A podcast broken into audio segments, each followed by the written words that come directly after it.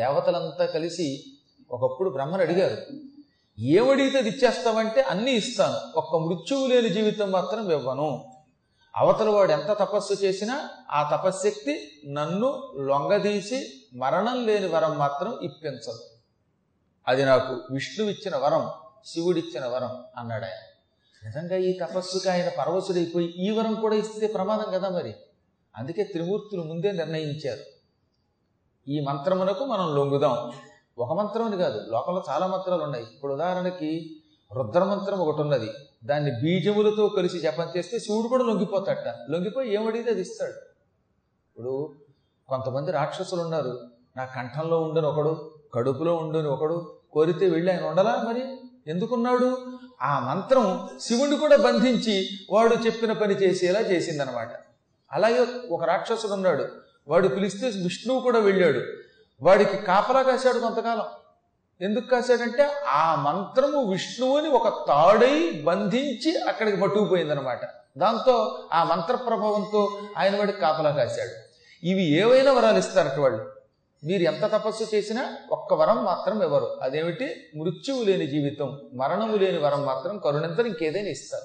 అందుకే బ్రహ్మగారు వాడు చేసిన తపస్సుకు మెచ్చుకొని అపార దీక్షకు మెచ్చుకొని ప్రత్యక్షమై నువ్వు అడిగిన వరాలు ఇచ్చాను. ఈ రోజు నుంచి ఈ సమస్త లోకాలలో ఇటు దేవలోకంలో భూలోకంలో పాతాళ లోకంలో ఉన్నటువంటి వేద పండితులంతా వేదములను మరిచిపోదురుగాక.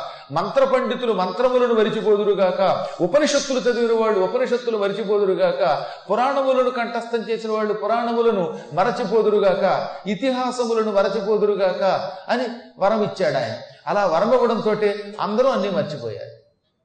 అప్పటిదాకా సంధ్యావందనం చేస్తున్నట్టు ఒక ఆయన. సాయంకాలం అయ్యింది ఐదు అయ్యింది పాపం. స్నానం చేసి ఎదురుగుండా ఒక పంచపాత్ర పెట్టుకుని సంధ్యావందనం చేద్దామని అర్ఘ్యం ఇద్దామని కూర్చున్నాడు. కూర్చున్న ఆయన అలాగే పంచపాత్ర పట్టుకుని నేను ఎందుకు ఇక్కడ పంచపాత్ర పెట్టుకున్నానో? అరివేణం ఎందుకు పెట్టుకున్నానో? ఈ నీళ్ళు ఎందుకున్నాయో ఈ పంచెందుకు కట్టుకున్నానో? అసలు నేను ఎవరిని అండ మొదలెట్టాట అప్పుడు వాళ్ళ ఆవిడ వచ్చి సంధ్యావందనం చేయటానికి కదండి మీరు కూర్చున్నారు? రోజు సాయంకాలం పురాణానికి వెళ్ళే ముందు కూర్చుంటారు కదా. అంటే సంధ్యావందనం అంటే ఏమిటి అని బుర్రగొక్కున్నాడు అంటే సంధ్యావందనం అంటే ఏమిటో కూడా మర్చిపోయాడు ఆయన సంధ్య వేరు వందనం వేరు అనుకుంటాడు ఆయన. అప్పుడు రోజు మీరు ఏదో మంత్రం చదువుతారండి అర్ఘ్యప్రదానం చేస్తారండి అంటే అవేం గుర్తుకు రావట్లేదు అన్నాడు ఆయన. నాకు గుర్తున్నది ఒకటే నువ్వు నా భార్యవి మనకు ఆస్తుంది మనం ఏదో భోజనం చేస్తున్నాం పలహారం చేస్తున్నాం ఇంతే. ఇవి తప్ప నాకు ఇంకేం గుర్తులేవు అన్నాడు ఆయన ఇలా ఒక్క ఆయన పరిస్థితి కాదట. మొత్తం సమస్త విప్రుల పరిస్థితి ఇదే. సంధ్యావందనం చేసే అలవాటు ఉన్న వాళ్ళంతా సంధ్యావందనం మర్చిపోయారు. గాయత్రి జపం చేసేవాడు గాయత్రి మంత్రం మర్చిపోయాడు. ఎందుకంటే గాయత్రి మంత్రం కూడా వేదమంత్రం గనక. ఈ విధంగా వేదమంత్రములను ఏదో విధముగా నిరంతరము ధ్యానము చేయువారంతా ఆయా మంత్రములను మరిచిపోయారు. తంత్రములను మరిచిపోయారు. స్తోత్రాలు మర్చిపోయారు. సాయంకాలం పూట పురాణం విందాం అనుకున్నవాడికి అసలు పురాణం అంటే ఏమిటో వాడు మర్చిపోయాడు. చెప్పి ఆయన మొత్తం శ్లోకాలన్నీ రోజు పుస్తకం చూసి పాపం ఎవరొచ్చినా రాకపోయినా శ్లోకాలు చదువుకుపోయినా ఆయన పుస్తకం మర్చిపోయాడు. ఇలా అందరూ అన్నీ మర్చిపోయారు. ఒక్క ముక్కలో చెప్పాలంటే నాస్తికవాదం వచ్చింది ప్రపంచంలో. దాంతో ఏమైపోయింది? యజ్ఞములు ఆగిపోయాయి. యజ్ఞములు ఆగిపోతే ఏమవుతుంది? దేవతలకు ఆహారం వెళ్ళలేదు. రోజు ఇంద్రాయ స్వాహ ఇంద్రాయ యదన్న మమ అనేవాడు లేడు. దానివల్ల ఇంద్రుడికి ఆహారం లేదు అగ్నికి ఆహారం లేదు యముడికి ఆహారం లేదు నిర్వృతికి ఆహారం లేదు వరుణుడికి ఆహారం లేదు వాయువుకి ఆహారం లేదు కుబేరుడికి ఆహారం లేదు ఈశానుడికి ఆహారం లేదు. ఆహారం లేక నిరాహారులై గెజగెజలాడిపోయారు దేవతలకి నిర్జరులు అని పేరు. జర అంటే ముసలితనం. ముసలితనం లేదు గనక దేవతలు నిర్జరులు కానీ ఇప్పుడు ఆహారం లేక ఏది యజ్ఞంలో నుంచి వచ్చే అమృతం లేక వాళ్ళంతా ముసలాళ్ళు అయిపోయారు యజ్ఞాలు లేకపోతే దేవతలు నిర్జరులుగా ఉండరంటోయ్ మనం భూలోకములో సక్రమముగా యజ్ఞములు చేసినంత కాలం దేవతలు నవయువకులై ఉంటారు. అందంగా ఉంటారు. ఆరోగ్యంగా ఉంటారు. వాళ్ళ ఆకలిని మనం చేసే యజ్ఞం తీరుస్తూ ఉంటుంది గనక. యజ్ఞములు ఆగిపోయాయి. తిండి లేదు వాళ్ళకి. తిండి లేక వాళ్ళ శరీరాలు చిక్కిపోయి ముసలాళ్ళు అయిపోయారు నల్లగా ఒత్తుగా ఉండే దేవతల జుట్టు కాస్త తెల్లగా మారిపోయింది. దేవతలకు కూడా జుట్టు ఊడిపోవడం మొదలెట్టింది. దేవతల్లో కూడా బట్టతల దేవతలు తయారయ్యారు.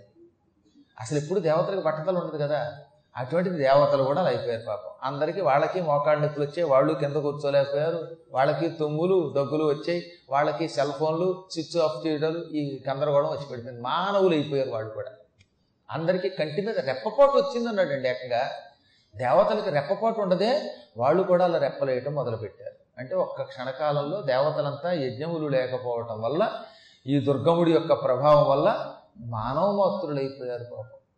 ఇంకా భూలోకంలో ఎప్పుడైతే దేవతలు నిర్జరులల్లా జరులయ్యారో అనిమిషులల్లా నిమిషులయ్యారో దాంతో ఏమైపోయింది? వాళ్ళు వర్షం కురిపించడం మానేశారు. వాళ్ళు వర్షం కురిపించకపోవటం వల్ల శతవర్షం అనావృష్టి ఒకరోజు కాదట బాబోయ్ నూరేళ్ళు అనావృష్టి. చొక్క వర్షం పడ భూయశ్చ శతవార్యక్షిక్యాం అనావృష్ట్యాం అనంభసి భూలోకంలో ఏకధాటిగా వంద సంవత్సరముల కాలం చొక్క వర్షం పడలేదు. నీటి బొట్టు లేకుండా అయిపోయిందట. అనంభసి అంభస్ అంటే నీరు. అనంభసి అంటే భూమి మీద నీరు లేదు. బావులు దిగుడు బావులు బాగా లోతైన బావులు చెరువులు నదులు అన్నీ ఎండిపోయాయి. ఇదేంటంటే సముద్రం కూడా మన దేశం మైళ్ళు వెనక్కి వెళ్ళిపోయిందిట. సముద్రం కూడా వర్షం లేకపోతే ఈ సముద్రంలోకి వెళ్ళవలసిన నదుల నీళ్ళు వెళ్ళకపోతే సముద్రం కూడా చిక్కిపోతుంది. సముద్రానికి ఒక పెద్ద ఇబ్బంది ఏమిటో తెలిసిన మీరు? నదులు సక్రమంగా ప్రవహించి చివరికి నదులన్నీ సముద్రంలో కలవాలి. గోదావరి సముద్రంలో కలవాలి. కృష్ణానది సముద్ర సంగమం చేయాలి. మనం ఎక్కడికక్కడ ప్రాజెక్టులు కట్టి సముద్రంలోకి వెళ్ళే నీళ్ళు ఆపామనుకోండి మొత్తం సముద్రం ఉప్పెన కింద వచ్చి ఊళ్ళు కొళ్ళు కొట్టుకుపోయేలా చేస్తుంది. సముద్రానికి ఒక విధానం అది అంతే. దానికి ఉదాహరణ చెప్పారు. వేదములలో కొన్ని మంత్రములు చెప్పి ఏమన్నా తెలిసిన శరీరములో ఉన్న మూత్రమును విడిచిపెట్టకుండా ఉంటే ఏమవుతుంది చెప్పండి మీరు ఒకసారి? మూత్రాన్ని బంధించేశారు మీరు బయటికి రాకుండా. అప్పుడు అది వెనక్కి తన్ని లివర్ని పొట్టని నాశనం చేస్తున్నావునా అలాగే భూమి మీద వెళ్ళేటటువంటి నీటి యొక్క ప్రవాహాన్ని సక్రమంగా వెళ్ళకుండా స్థాయి దాటి ఆనకట్టలు కడితే ఎక్కువ కట్టేస్తే అప్పుడు ఏమవుతుందో తెలుసా? ఈ నీరు సముద్రంలోకి వెళ్ళకపోవడం వల్ల అది వెనక్కి తన్ని మొత్తం దేశాన్ని భూమిని నాశనం చేస్తుంది. అందుకనే కొన్ని దేశాల్లో ఎడాపెడ ప్రాజెక్టులు కట్టడం అమెరికాలో మన ఇష్టం వచ్చినట్టుగా ఇలా కడతామంటే ఒప్పుకోరు వాళ్ళు. ఇప్పటికే గంగానది మొదలైన వాటికి కట్టకూడనండి ప్రాజెక్టులు కట్టడం వల్లే అప్పుడప్పుడు అనావృష్టి లేక అతివృష్టి వస్తుంది. ఊళ్ళు ఊళ్ళు ఎగిరిపోతున్నాయి. ఏకంగా క్షేత్రాలు కూడా కొట్టుకుపోతున్నాయి. కారణం అదే. మనం చే చేజేతులారా వికృతి చేస్తున్నాం అన్నమాట. భూమిని పాడు చేస్తున్నాం. ఊ రెచ్చిపోయి మనం అయ్యో నదుల్లోకి నీళ్ళు వస్తున్నాయి కానీ నీళ్ళన్నీ సముద్రంలో కలిసిపోతున్నాయి. ఎంత వేస్ట్ అవుతుందో అనుకుంటారు పిచ్చాడు వేస్ట్ అవ్వడం కాదు. అది వేస్ట్ అవ్వకపోతే మనం పేస్ట్ అయిపోతాం. ఇలా అయిపోతాం పేస్ట్ లైఫ్. ఎందుకు పనికిరాం సృష్టి ఒక విధానంతో ఉంటుంది. సృష్టి ధర్మాన్ని అతిక్రమిస్తే అది ప్రమాదం సుమండి. ఆనకట్ల కట్టమన్నాడు శాస్త్రంలో కూడా. కానీ దానికి పద్ధతి ఉన్నదట. ఎక్కడికక్కడ ఎక్కడికక్కడ ఎక్కడికక్కడ డ్యాములు కట్టేస్తున్నారు. తుంగభద్రకి డ్యాములు కృష్ణానదికి డ్యాములు వరసగా గోదావరికి డ్యాములు ఈ డ్యాములు వంకతో స్కాములు శుభ్రంగా లాక్కుపోవడానికి. ఇదంతా భ్రమ. కొంప ముంచేస్తున్నారు అన్నమాట వీళ్ళు. ఇవాళ ఈ నాలుగు రోజులే తర్వాత మళ్ళీ ఏమవుతుందన్నమాట? మొత్తం యానకట్లన్నీ తునాతునకలు అయిపోతాయి విధ్వంసం అయిపోతుంది. ఈ భూమి ఇలా ఉండవలసినటువంటి భూమి ఇలా ఉండకుండా అస్తవ్యస్తం అవుతుంది లక్షలు కోట్ల కొలది జనం నష్టమైపోతారట. అందువల్ల గుర్తుపెట్టుకోవాల్సినటువంటి ప్రాజెక్టుకు కూడా విధానం ఉండాలి. నదుల యొక్క గమనమును అడవుల యొక్క విధానాన్ని ఇటువంటి వాటిని మనం దుర్వినియోగం చేయకూడదు పాడు చేయకూడదు. ప్రకృతిని వికృతిని చేయకూడదు. ఇప్పుడు అలా అయిపోయింది. సముద్రం కూడా ఎండిపోయింది. ప్రజలకు నీళ్ళు లేవు తిండి లేదు. ఒకళ్ళనొకళ్ళు పీక్కు తినడం మొదలుపెట్టారు. అన్నం తిన్నాడు ఎవడైనా అని తెలిస్తే వాడి మీద పడి వాడి పొట్ట కోసి ఆ కడుపులో అన్నం తినేసేట పక్కవాడు. దాన్ని బట్టి వాడు ఎంత ఆకలితో కొట్టు విట్టాడాడో ఆలోచించండి. సాధారణంగా అన్నం తిన్నాక పొట్టలో ఉన్న అన్నం ఎవడైనా తింటాడా? జుగుప్స కలిగిస్తుంది మనం తిన్న అన్నం కడుపులోకి వెళ్ళి చూస్తే ఒక ఆయన శుభ్రంగా బొబ్బట్టు తిన్నాడు అనుకుందాం. ఆ బొబ్బట్టు బయట ఉన్నప్పుడే బాగుంటుంది. ఆ బొబ్బట్టు నవిలి మింగిన తర్వాత వాడి పొట్ట కోసి అందులో ఉన్న బొబ్బట్టు చూస్తే బొబ్బలు పెడతాం అడిలిపోతాం ఇలా ఉంటుందా కడుపులో అనిపిస్తుంది అనమాట కానీ ఆ జుగుప్సాకరమైన ఆహారం కూడా తినడానికి సిద్ధపడ్డారట జనం. అది ఆకలి యొక్క లక్షణం. బుభుక్షిత కిన్న కరోతి పాపం. ఆకలి కొన్నవాడు కిం పాపన్న కరోతి ఏ పాపమును చెయ్యడు అని వేదం చెబుతోంది. అంటే ఆకలి కొన్నవాడు ఎంత పాపం చేయడానికైనా సిద్ధపడతాడు. తినకూడనిది కూడా తింటాడు. చెయ్యరాని పనులు చేస్తాడు. కుక్క మాంసం కూడా తినడానికి సిద్ధపడ్డాడు విశ్వామిత్రుడు. ఆకలి ఎక్కువైపోతే. ఆకలి యొక్క లక్షణం అది. బాబు ఆకలి చేయించే పాపములు అన్నీ ఎన్ని కావు? అందువల్లే జనం ఎవడైనా పొరపాటున అన్నం తిన్నాడని తెలిస్తే అబ్బా అన్నం అనేది ఒకటి ఉందా? వాడు తిన్నాడా? అని మీద పడిపోయి వాడు పొట్టకోసి అందులో దాన్ని పిక్కు తినడం మొదలెట్టారట. మనిషిని మనిషి పిక్కు తినడం మొదలుపెట్టాడు. మానిసి మానిసి తిని ఏడు కొరువు వచ్చి పడింది. చచ్చిపోయిన శవాలను కూడా ఎముకలను కూడా నాకు కూడా మొదలుపెట్టారు. మనం ఇప్పుడు అబ్బా అబ్బా అంటున్నామా? అబ్బా అబ్బా కాదు. ఆ దెబ్బ తెలిస్తే అప్పుడు మనకు తెలుస్తుంది. ఆకలి దెబ్బ తగిలితే తెలుస్తుందిట. ఆకలి వేసినప్పుడు మనిషి అల్లాడిపోతాడు.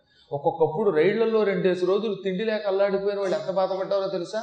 ఆ మధ్యన ఒక రైలు ఆపేశారట. రెండు రోజుల దాకా కదలలేదట. మధ్యలో ఆగిపోయింది రైలు. అప్పుడు అందులో ఉన్న జనం పడ్డారండి. బాధ బాబు ఆకలంటే ఇదే అనిపించింది వాళ్ళకి. రైల్లో లెట్రిన్లో పెట్టి నీళ్ళు తాగారండి. నీళ్ళు లేకపోతే ఏం చేస్తారు? మంచినీళ్ళు కావాలి. ప్రాణం పోతోంది. అప్పుడు ఆ నీళ్ళు ఈ నీళ్ళని చూస్తారా? కన్నీళ్ళైనా తాగేస్తారు. అందుకే అటువంటి దుస్థితి రాకుండా మనం ఎప్పటికప్పుడు చూసుకోవాలి. నూరేళ్ళ కరువు అవడం వల్ల వర్షం లేకపోవటం వల్ల దేవతలకి యజ్ఞాలు లేక వాళ్ళు వర్షం కురిపించలేకపోవటం వల్ల భూలోకంలో నదులు బావులు ఎండిపోవటం వల్ల మనుషులు అల్లాడిపోయారన్నమాట. ఒకళ్ళొకళ్ళు పీక్కుతున్నారు. మంచినీళ్ళు దొరకకపోతే జంతువుల్ని కోసేసి ఆ రక్తం తాగిన వాళ్ళు కొందరు సాటి మనుషుల యొక్క పొట్ట కోసి ఆ నెత్తురే తాగిన వాళ్ళు కొందరు ఉన్నారు. ఈ విధంగా